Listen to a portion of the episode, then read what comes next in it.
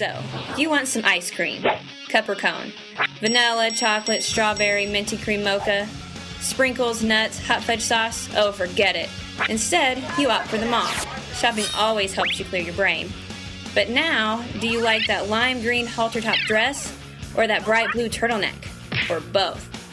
Of course, there are bigger issues you're wrestling with right now the stock market, the economy, the safest place for your money, too many options, all of them equally uncertain. You can always get more money, but time, not so much. You've got to guard it carefully. Does everything have to be so complicated? Nope. Some choices are so simple. All you need to do is say yes. Hey, good evening. Wow, this is a beautiful afternoon. I've had a wonderful day. I've done two weddings, one at 2.30 and 4. And um, part of that's being in a young congregation like New Spring. I've got weddings as far as the eye can see. But these are just wonderful, wonderful days. Hey, um, I cannot believe, can you believe, oh, by the way, neither one of the weddings was in here, but I thought this would be a heck of a series to have a wedding in. Because I could say, well, you, because guys are kind of slow anyway, you know, grooms, and they're kind of like standing here like this, and, and you know, you have to say it real short bursts so they don't forget it. So, I, will, you, will you take this woman to be your wife?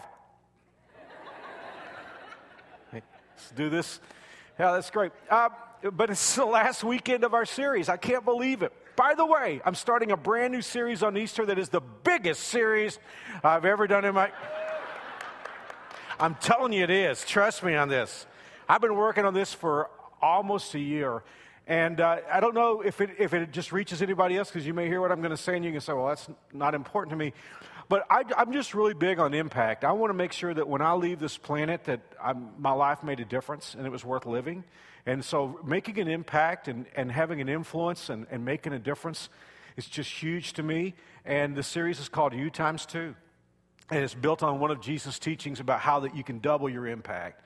And uh, I'm looking at, at even creating a daily, sort of a, a daily uh, sideline, you know, devotional thing that goes along with it. And we'll be with that throughout the entire series. Biggest thing, I, I'm setting on dynamite, as I love to tell the staff. Is a marvelous, marvelous series. Starts Easter. Don't forget, we have five services on Easter. We'll actually have two Saturday night services that weekend. So all that's coming up, and that's several weeks away, but I couldn't wait to tell you. One of my favorite stories and if you've been at New Spring a long time, I'm sure you've heard me tell it before. If you stay, you'll hear me tell it again, okay? It's just a great story that I love. It's a story about, unfortunately, a 10 year old kid who was in an automobile accident, and the automobile accident caused him to lose his left arm. And so he, he, he was fortunately in a well to do family, and his parents were just really, really driven to make sure that he didn't not get to experience things that kids got to experience who had both arms. And so they asked him, you know, at different times, what would you like to do? But one time he told them he wanted to get into martial arts, and it, it, it kind of pushed his parents back a little bit because they thought that maybe that was asking a little bit too much for a boy who didn't have a left arm. But he just wouldn't be dissuaded. He told them he wanted to study jujitsu, and they couldn't talk about it. Anyway, they finally found him the best teacher they could find, absolute master, the best teacher for miles in the entire region who would teach their son jujitsu. So the boy enrolled, he signed up, got to his first, got to his first session, and the, and the master began working on one move. And the boy thought, this is great, learn the move. Came back the next week, same move. Months later, they were still working on that one move. And finally, after a long time of just working on this one move every time he had the session, the kid asked his master, he said, why? When are we going to move on to something else? And the old teacher said, We're going to, we're going to keep working on this move. It's the only thing you'll ever need. Trust me. So the time came for the boy to go to his first tournament. He got into a match, saw his opening, performed his move, won the match. Got in the second match, took a little longer. The boy, the boy was fighting, was a little tougher, but he saw his opening, performed his move, won the match. All the way down to like the semis and the final, uh, to, up to the finals. It, it, had happened just like this in every match. I mean, there was always a little opening. This kid had like so studied this move. He, he performed this move and won. And finally, he got into the finals and he was, he was matched against a heavier kid, a more experienced kid, and it looked like he was going to lose throughout the entire match because this older kid was, was taking advantage of the fact that the boy he was fighting didn't have a left arm. And just, just when it seemed like it was, it was just over, you know, oh, the kid was overmatched and wasn't going to win, the bigger, stronger kid kind of lost his concentration for a second. The boy saw his opportunity, did his move, won the tournament. In the car riding home, he was sitting in the front seat with his teacher, and he said, Sensei, would you tell me, please, how I won this tournament? And the old teacher said, Son, first of all, you learned one of the most difficult moves in jujitsu. Very few people learn the move that you learn.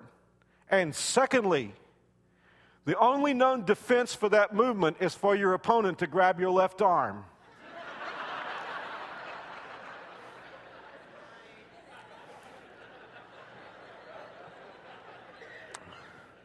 Now, ladies and gentlemen, there are all kinds of power out there, and we need power. All of us are looking for juice. There is physical power, there is intellectual power, there's the power that comes from knowing the right people, making the right connections. But the longer I live, the more I see the importance of the kind of power the boy in our story had, and that is are you ready for this? Staying power. Now, when I use the word staying power, that expression normally means the power to stay, but I want to take it a step further because when I, and I love that expression, staying power, and I remind myself of it all the time. When I talk about staying power, I'm not just talking about the power to stay, but I'm talking about the power, listen please, that staying produces. I was listening to one of the, what I, who I consider to be one of the leading motivational speakers of the 20th century. When I heard him give a talk, he was into his 80s. And even still, he was just bursting with enthusiasm. And he made the comment that he and his wife had been married for over 60 years, and the audience applauded.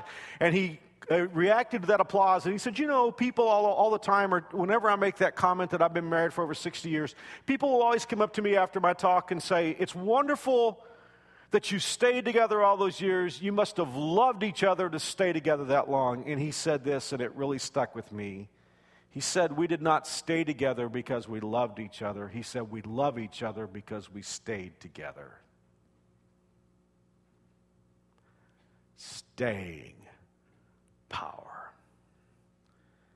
I speak tonight and you listen tonight in a culture of Americans who will do anything as long as it's comfortable and easy, but let it get hard and I don't mean us personally, but we live in a people, among a people that will check out at first blush if things get easy. Now, let me just say something to you.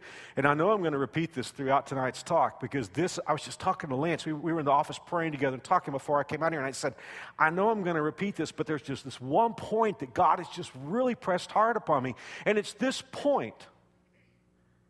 In anything in life that's worthwhile, there will be a moment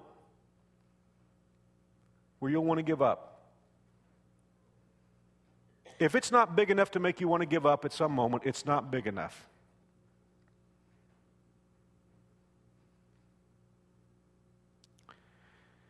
There will be a moment when all later on all of the events break your way and you will think that that is the moment that turned the tide. But the moment where all the events break your way is not what turns the tide. It is that it's at that moment when you want to quit and you want to give up and nothing seems to change, but you decide that for whatever reason, you're going to stay. That's where great battles are won. I'm talking to some of you tonight, and you still may not get it. You're saying, Mark, if I had married a different person, I would have a great marriage. Mark, if I had had different kids than the ones that I had. If when nobody was looking, I'd switch the kids at the hospital. Everybody deals with that. You say, Mark, those people have a great marriage. I, I, assure you, if you could go home with them, if they do have a great marriage, there is probably some moment where they would feel like checking out. You, they're like the woman who said, who'd been married 50 years, Never once have I ever thought about divorce. Murder, yes, not divorce.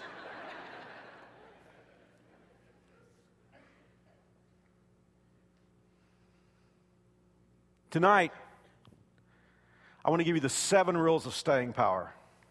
This is huge. I'll go through these quickly. They'll be on my blog by tomorrow evening. So if I go through them too quickly and you miss one or whatever, then we'll we'll have them up on the blog. But before I do, look, can I just read a verse of scripture to you? Actually, a little section of scripture I love very much because here, here's what God has to say. And you understand, of course, that when I talk about staying power, I'm not just talking about finding something that you like and bloom where you're planted and all that kind of thing. I'm talking about following God.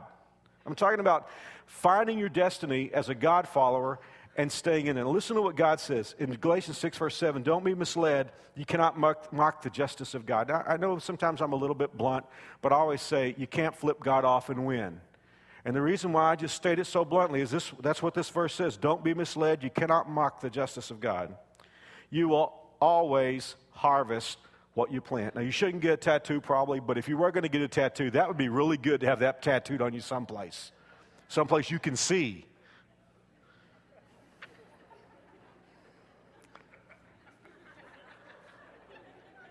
You will always harvest what you plant.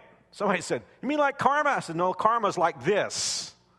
There's no such thing as karma anyway, but this is true. God just says He will see to it. You will always harvest what you plant. Well, in an agrarian society, culture like we have here in Kansas, we understand that. You plant wheat, you get wheat. You know, you don't go out and plant a whole field of wheat and get okra from it. You always harvest what you plant.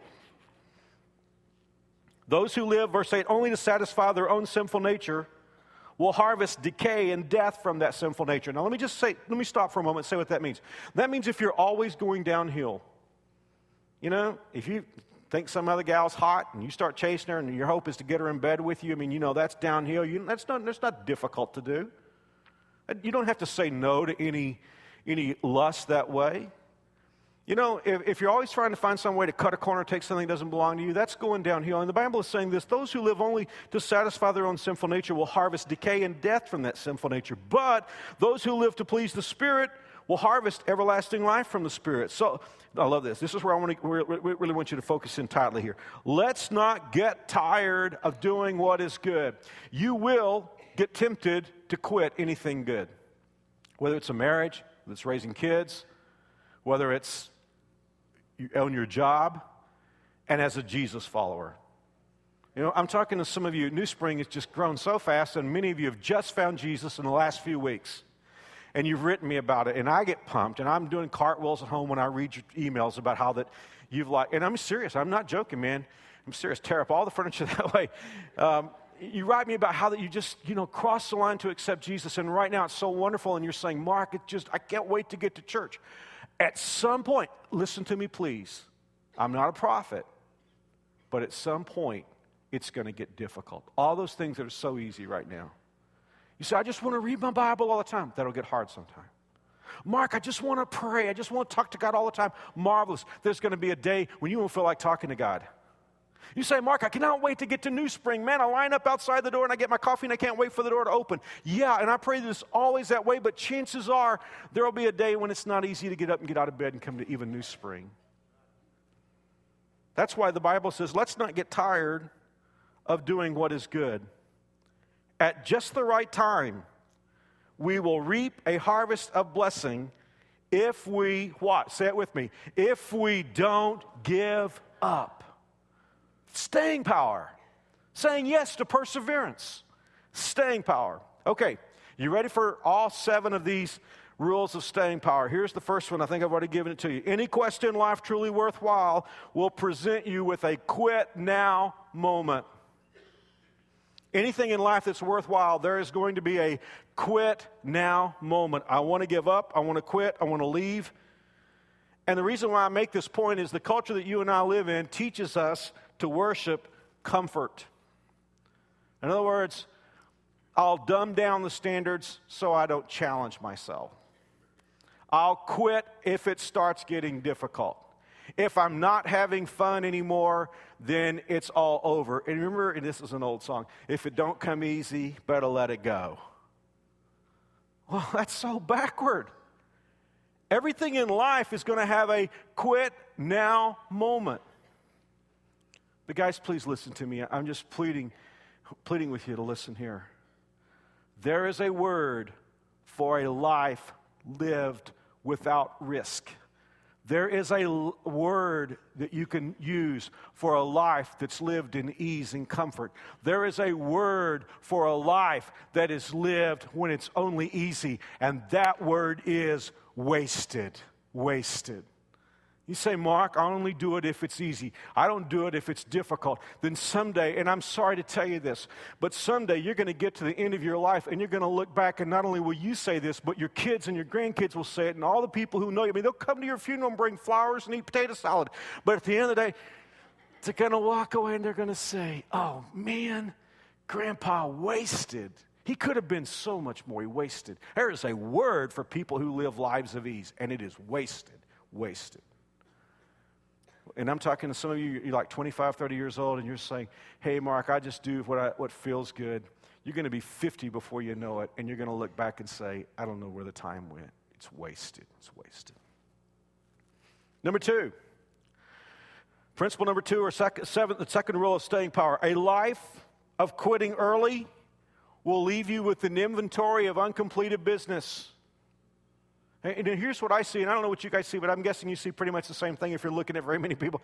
Here's what happens people like get into something and it doesn't work real well, and they say, Oh, I'm out of here. And then they start over again. Maybe it's dating.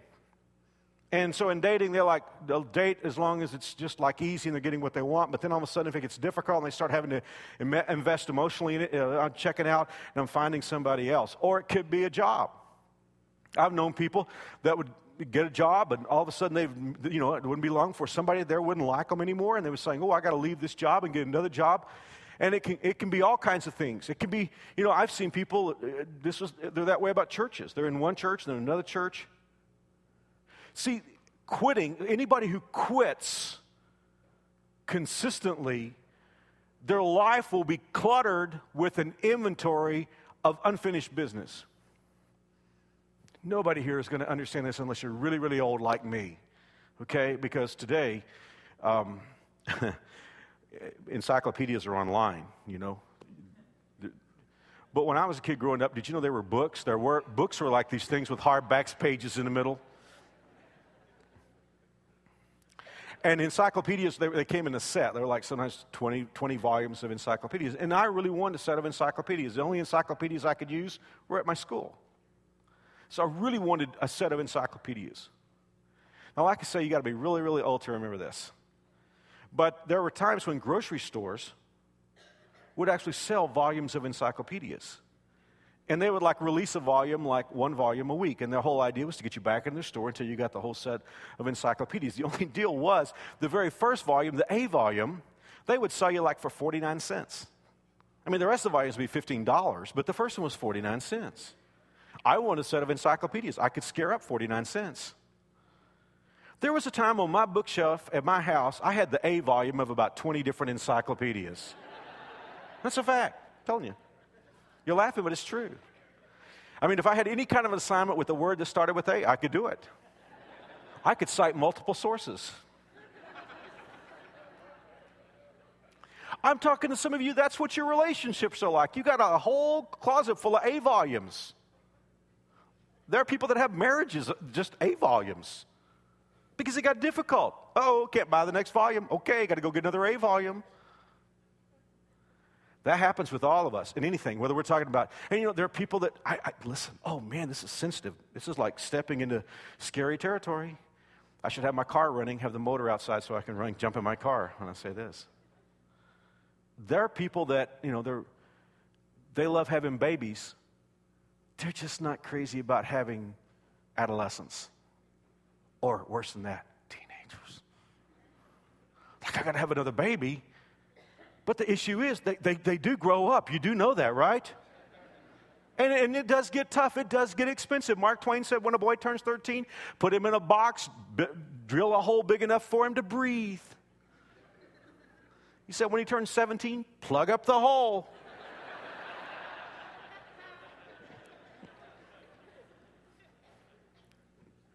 You see what I'm saying? There are people that just, that's the thing. They, when it comes to jobs, I, I don't want to use the word career because they never get a career. All they have is a job, a bunch of A, a volumes.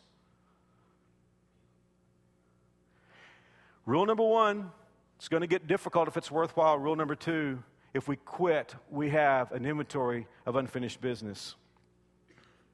Number three, we tend to overestimate our own strength and underestimate God's. This is why we often fail in life because when we take something on, it can be a, it can be a reasonable challenge.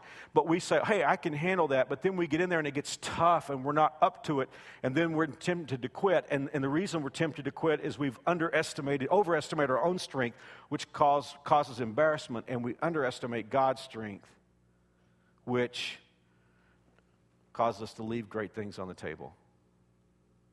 Number four, this is my personal favorite. This is one of my life axioms that I jammed into this series, this sermon, okay? Because when it comes to leadership or when it comes to staying power, this is just something I've learned to live by. Let me, let me, let me stop. Let me set this up before I get here. Sometimes your problem will come from people. When I talked about that part about saying, you know, there's going to be a moment where you're going to feel like quitting, sometimes that feeling like quitting will be caused by other people. Maybe people that you work with. I'm not going to finish it out. You know your life situations. But sometimes somebody's going to be out to get you and they're going to hurt you. And so here, here's, what, here's what often happens in this situation. If we're in a tough spot and we feel like quitting because somebody is trying to destroy us, we usually do one of two things we either like quit and say, okay, I can't stay in here because this person is out to get me, so I'm going to change jobs. It's just not worthwhile. Or this relationship is just too difficult. This person is out to hurt me. I'm just going to check out. We'll go back to number two. We'll have an inventory of unfinished business. Or we will go to the other extreme and we can say, This person is out to hurt me, so I'm going to go out to destroy. I'm going to take this guy down before he takes me down. I'm going to take her down before she takes me down. This is what God has taught me in my life. It has served me well in many situations. It's number four you do not have to beat your opponents, just outlast them.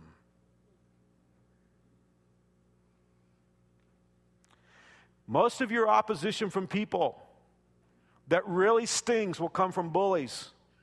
They use intimidation in the hopes that you will walk away, in the hopes that you will walk away from your job, in the hopes that you will walk away from your husband or your wife, or that you will shirk your responsibilities. But just remember this you do not have to beat your opposition, you don't have to beat your opponents. Just outlast them. I, I, am a, I am a pastor, and I spend a lot of my time talking to other pastors, and thankfully I have the greatest job in the world. and I don't have to deal with political things like a lot of pastors have to deal with. Did you know the, the average tenure of an American pastor in a church is somewhere between 18 months and three years? And the reason for that is, and just candidly, it, is a political environment, not, not the way we have church here. Our vision is what we're all about here. But in a lot of churches, a very political environment. The power centers in the church. And, and there was an old saying, and, and I don't, I, am saying this about pastoring, but my guess is wherever you are in life, whatever you do for a living, probably has some sort of bearing on you. The old saying was that most pastors leave because of eight people. If he leaves, they'll stay. If he stays, they'll leave.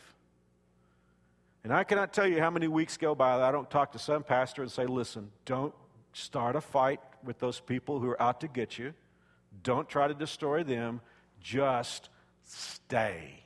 Just stay. You say, Mark, in my job, there are people that want to run me off. Just stay. You say, Mark, there's somebody out to destroy my marriage, and she says she's going to take my husband. Just stay. You, you say, Mark, my kids are telling me that I am the worst mother in the world. They're telling me I'm the worst dad in the world, and I just destroy their lives, and I just feel like giving in and throwing in the towel. No, just stay. Just stay. There is a power in saying, You may not like me, you may not agree with me, but I'm here right now. When the sun rises tomorrow, I'm going to be right here. Next week, this time, I'm going to be right here. And a year from now, I'm going to be right here. There is a power there. Staying power. Number five. Here's my favorite point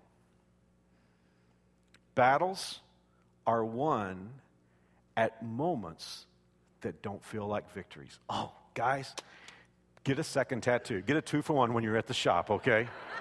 I'm serious. No, I'm not serious. Uh, There are going to be some parents here who say, Boy, you really messed me up. Um,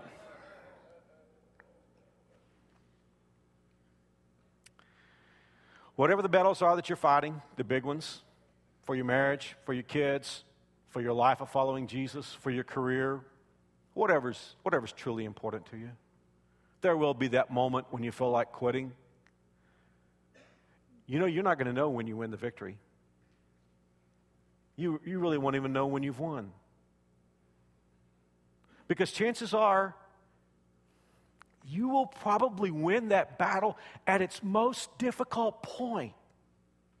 And I'm talking to somebody here today and you're so ready to walk out on your marriage. You say, Mark, you do not know the guy that I'm married to, and if he's abusive or whatever, I'm not talking about that. I'm just saying, you say, Mark, I'm married to a dumb guy, and he's just like does it again and again and again, and he doesn't get it, and he's not in tune in touch with me. I'm out of here. Or Mark, I'm just, I've tried, and she's just crazy, and there are times of the month that you wouldn't believe. And I'm out of here.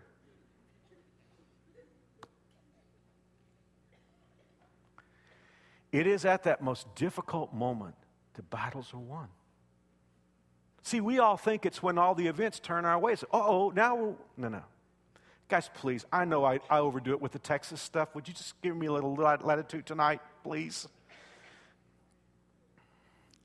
In the War for Independence in 1836, there was a battle for the Texans where everything broke our way, and it was all over, and Santa Anna surrendered. There was a battle in the marshes of East Houston called San Jacinto. Now, in San Jacinto, there is a monument. Now, that battle was indeed the battle where it was really settled as far as the outcome went when people looked at things. It only lasted 18 minutes. Only nine Texans died, hundreds of opponents were killed. But I lived in Texas until I was 28 years old, and I had a lot of friends who came in and they wanted to see things in Texas. And I had friends who came in from other parts of the U.S., I had friends who came in from other parts of the world. I have never, ever had any friend who said to me, Would you show me San Jacinto? They all want to see a little mission in Bexar County down in San Antonio called the Alamo. Everybody died at the Alamo. It looked like a terrible loss. But what happened was those 183 men, they held off an army of thousands and they bought time that caused the battle at San Jacinto to be a success. That's all I'm saying to you. You are going to think that the San Jacintos of your life are where the battle's won, but it's not. It's the Alamos. It's when you want to quit and you feel like giving in. That's when you will win the battles. It is at the moment when it's most difficult. There are people here today who could testify to what I'm saying. They've stayed in their marriages when they wanted to give up, and they could, they could nod and say, Yeah, that's true. I, the battle was won that time when I, was, I had one foot out the door and my luggage packed, and I said, Oh, I'm going to give him one more chance.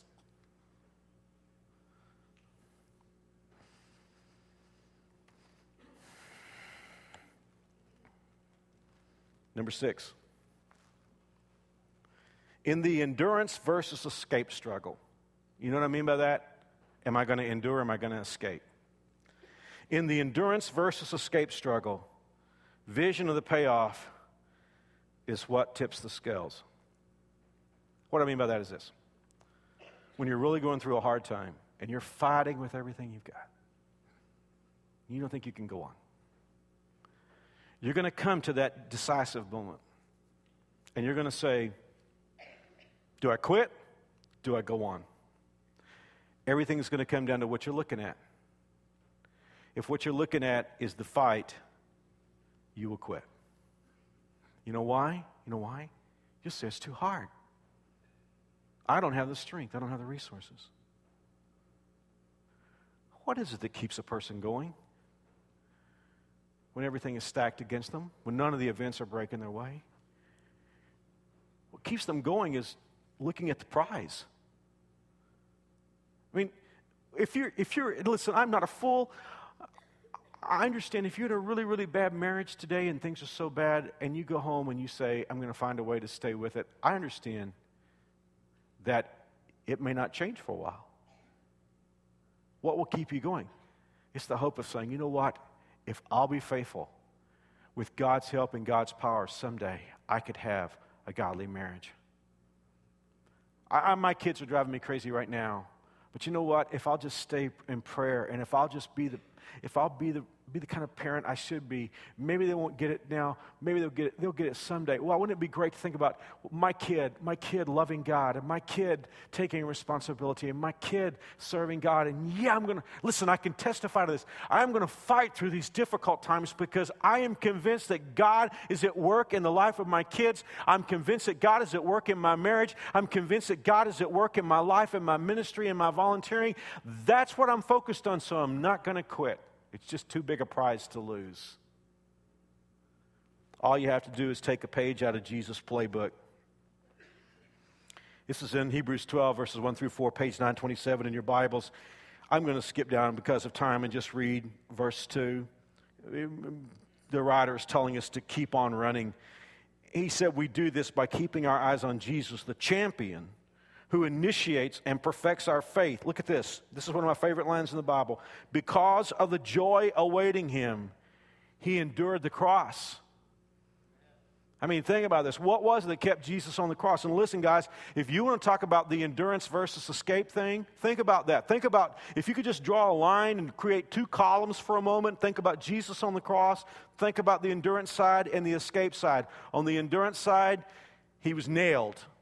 I mean, the, the, the, very parts of his body, his hands and feet, were nailed. I mean, they weren't just taped to a cross or roped to a cross. He was nailed there. He had steel or iron, rather, that had pressed through the tender parts of his hands and his feet that were holding him on a cross. Every time he got a breath of air, he'd have to pull up against the nails to get his head out of his chest cavity and take a breath. They had beaten thorns into his head. They were spitting on him and jeering him. For six hours, he hung there. And it wasn't just the physical. I mean, I was talking to Morales about this. I said, Jesus was on the cross knowing that the very purpose he was there was for his body to be wrecked.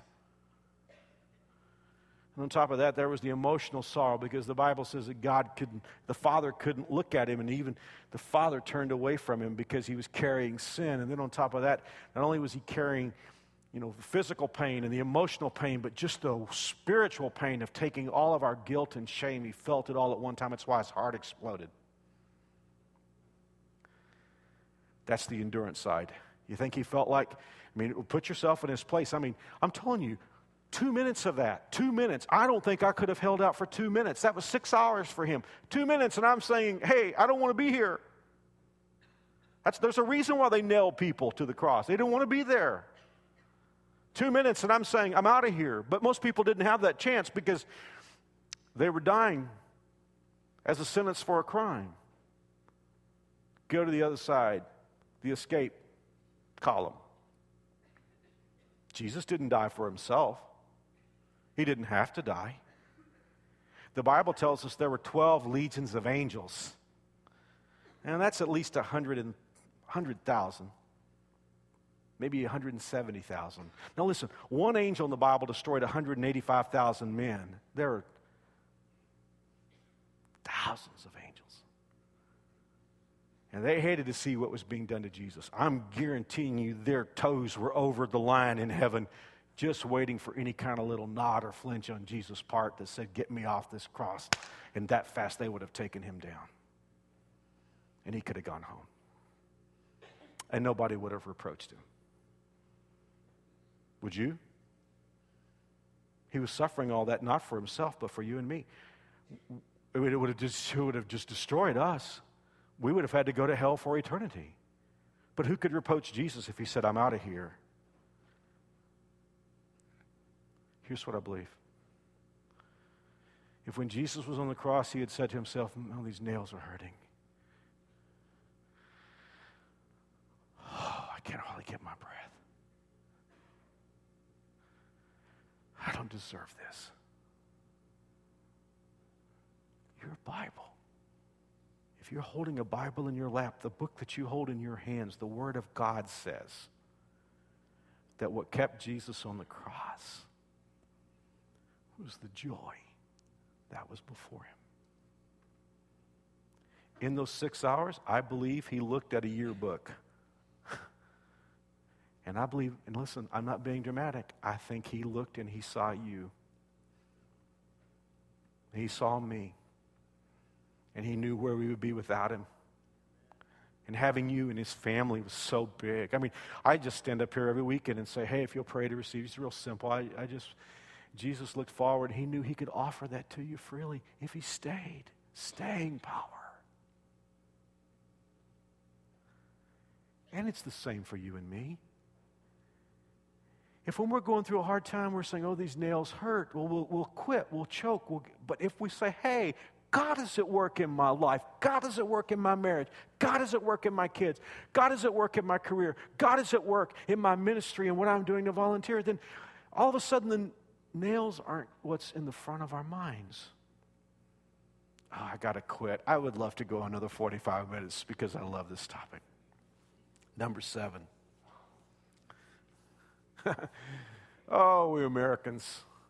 Well, we want to have a healthy self image, but then we want to quit. Let me give you number seven. Perseverance is the key to godly, healthy self esteem. Now, I want you to look in your Bibles right now. And again, this is um, on page 915 if you have a Pew Bible you want to look this up.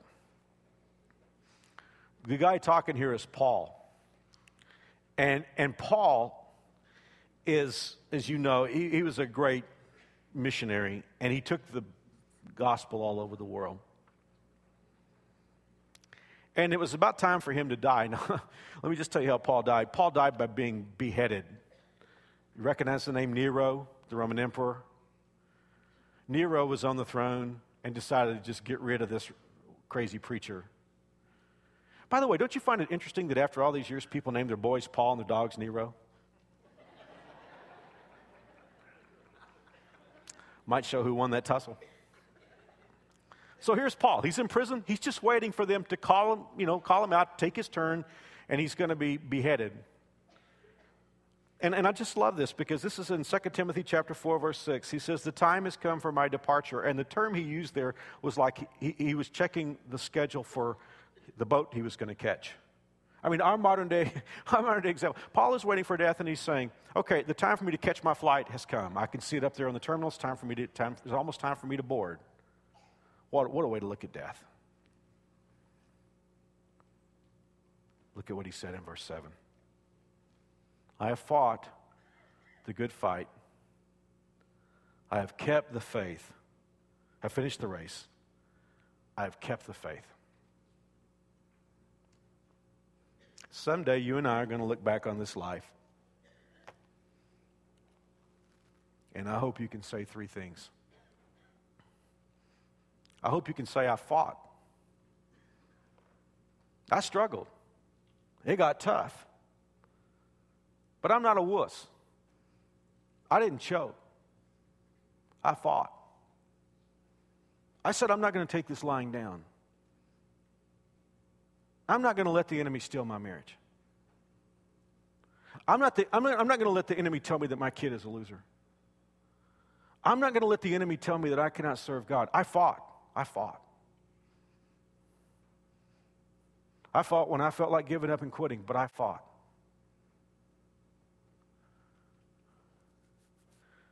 I hope you can say I kept. A thousand stories flash by my face and flash in front of my eyes when I say that because what I've discovered is that when a lot of people went through tough times, they started throwing things overboard that they didn't think were important at the time.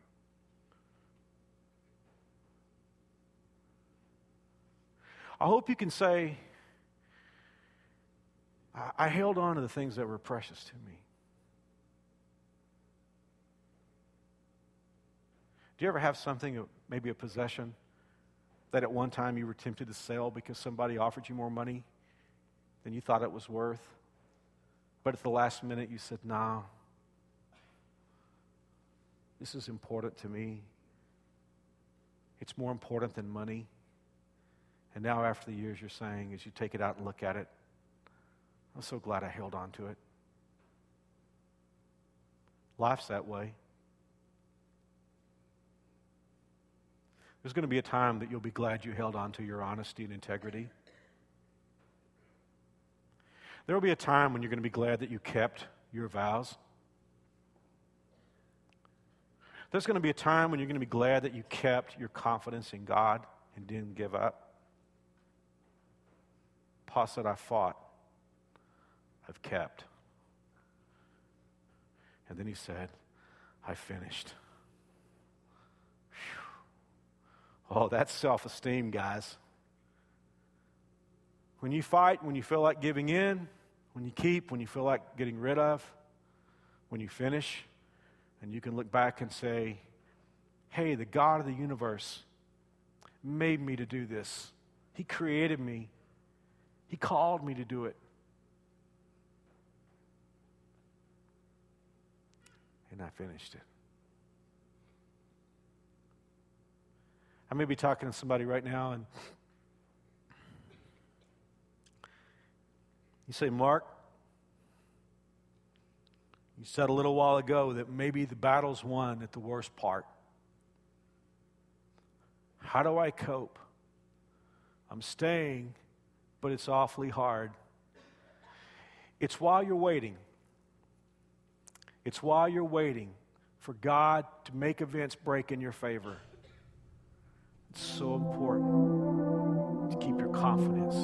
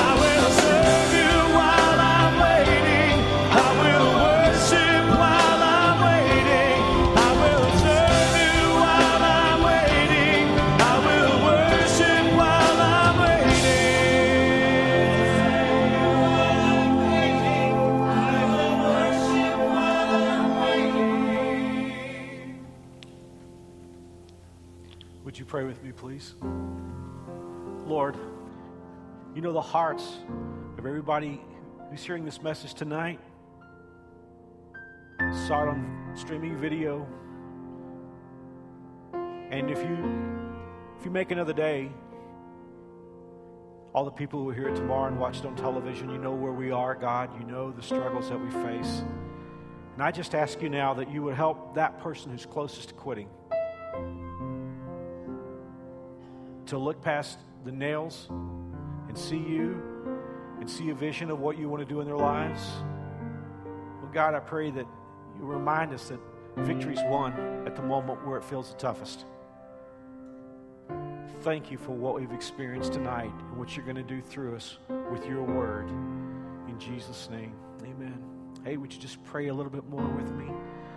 Guys, I, I can't talk about Jesus dying on the cross without reminding us all of what it was for.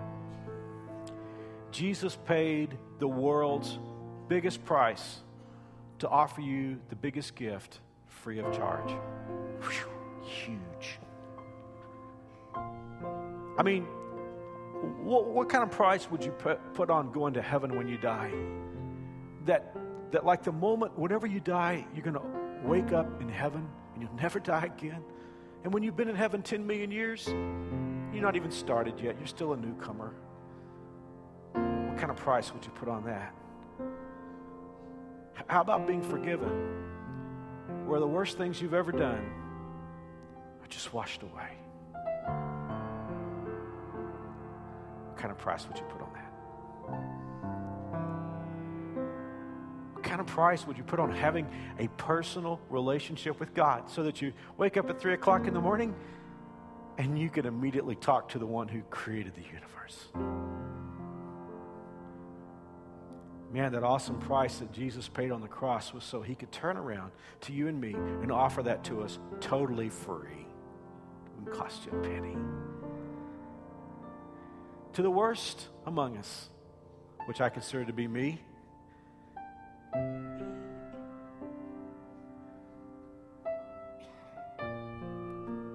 I, I just have to ask you have you ever received him? Because it's just like a check. God can write, write you the biggest check in the world, but if you don't endorse it, if you won't receive the gift, it's just like it's like Jesus didn't die. But for anybody, it, it, listen, here's what Jesus said. The reason our church is called New Spring, Jesus said, who uh, he was talking to a gal that was coming to get water from a well, and he said, if you get water out of this well, you get thirsty again. But he said, whoever, whoever drinks the water that I give will have a spring in him that'll spring up into everlasting life. Well, I love all that language, but the word whoever is my favorite word. You say, Mark, you don't know how good I am. It's still whoever. You say, you don't know how bad I am. It's still whoever. Ground is level at the cross. If you've never invited Jesus into your life, or at least maybe you say, Well, Mark, I've, I've understood pieces of it, but I never grasped it till right now that it's free, that God is off. It's not in my church, it's not in my good stuff. It's just in receiving the gift of Jesus, and I never understood it till now. Well, if you're ready to pray and ask Him into your life, you can do that because He's listening to you. And here's what I'm going to ask you to do I'm going to pray a prayer. These aren't magic words, but I'm going to give you a little space after each line so that you can savor it and think about it. And then if you want to pray these words in your heart, you can main thing is that Jesus is listening. Listen, like he's he, he's he's leaning over to hear you. You won't have to talk him into it. If he would die for you, do you think you're going to have to twist his arm to save you? No, not at all. You're part of that joy he was looking forward to. So let's pray together. Dear Jesus, I know I'm a sinner. I don't deserve to go to heaven on my own. But I believe you died to make it possible for me. I ask you to forgive me, wash away my sins, come into my life. I receive you now. Thank you for saving me. In Jesus' name, amen. If you just pray that prayer, I have a gift I want to give you. It won't cost you anything. I know that happens so fast. It's kind of like, well, what hit me? I have a little gift I want to give you. It's got DVDs and cool stuff in there to help you know what it means to follow Jesus. Will not cost you a penny. If you just prayed to receive Christ, I'll mail this to you. Just take your worship folder. Take there's part of it that's detachable. Can't find mine. It's up here someplace. Here it is. Nope, that's not it. There it is. Is that it? That's not it. That's from a previous week.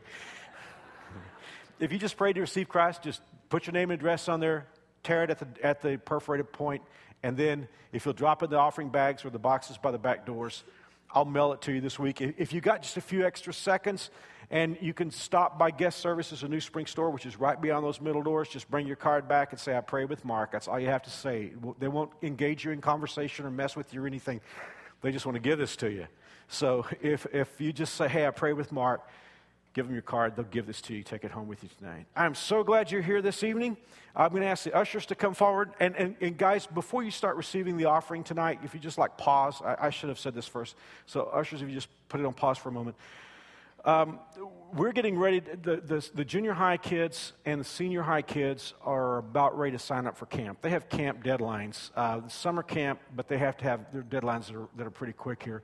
One of the things that New Spring has done through the years is from time to time there'll be kids who, just won't be able to financially afford going to camp. And so if, you, if that touches your heart in the next week or so, if you want to, like, and you, you know, you just want to give something extra to that, above your normal gift, if you'll just like pencil the amount and write the word camp on your offering envelope, uh, some kids will be able to go to camp that wouldn't ordinarily be able to do that. By the way, in the next few weeks, I'm going to be talking to you about the building. We're going to have this awesome building at a lot adjacent to the north side that will double our kids' space.